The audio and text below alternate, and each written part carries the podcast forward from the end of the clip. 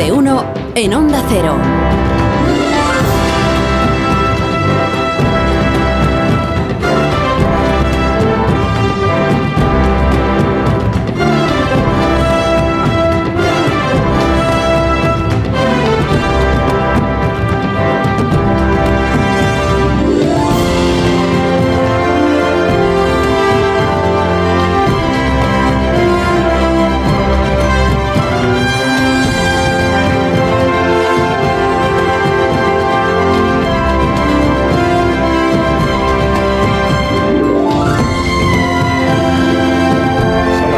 9 y 2 minutos de la mañana de este día 13 de octubre del 23. Estamos en tertulia con Pilar Velasco, con David Jiménez Torres, con Nacho Cardero y con Rubén Amón. Nos perdonan Pilar y David pues que hayamos hecho este pues esta nacido antes, ¿no? incursión en nuestra memoria, en nuestras vivencias, ¿verdad? Haber nacido antes. Haber nacido antes. Eso le decía un aficionado al guerra, al torero. Es digo, verdad que Maestro, nosotros- pero reaparezca, reaparezca. No, haber nacido antes. Es verdad que nosotros pues tenemos una carrera radiofónica como Sí. profesionales y como oyentes, entonces eso pues se tiene que percibir, Muy disculpadnos. ¿eh? Está bien, Pilar y yo hemos estado hablando de TikTok, no os preocupéis.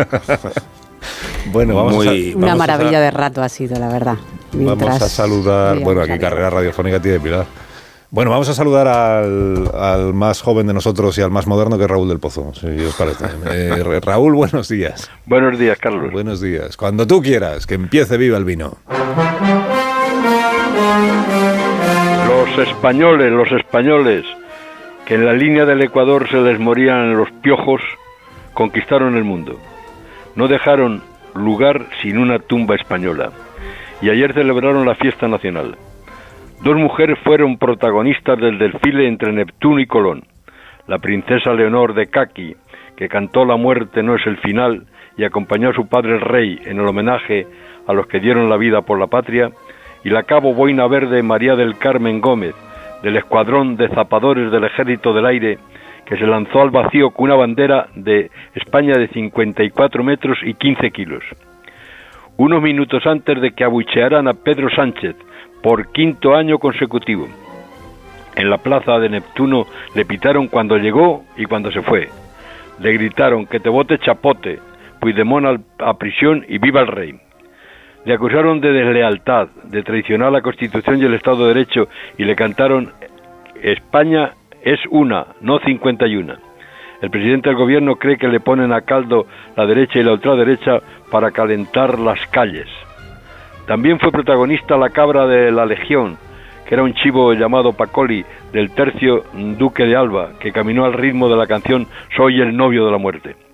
Desfilaron 142 vehículos, 86 aviones, 120 caballos y 4.175 hombres y mujeres, con perros encima de los coches. En el epílogo, la patrulla Águila dibujó los colores de la bandera de España en el cielo del Museo del Prado. Recordemos, querido Carlos, que la gota de vino fue autorizada como prenda reglamentaria del ejército en el año 1897, porque en los combates disminuía el pánico y aumentaba el valor. Así que, ¡viva el vino!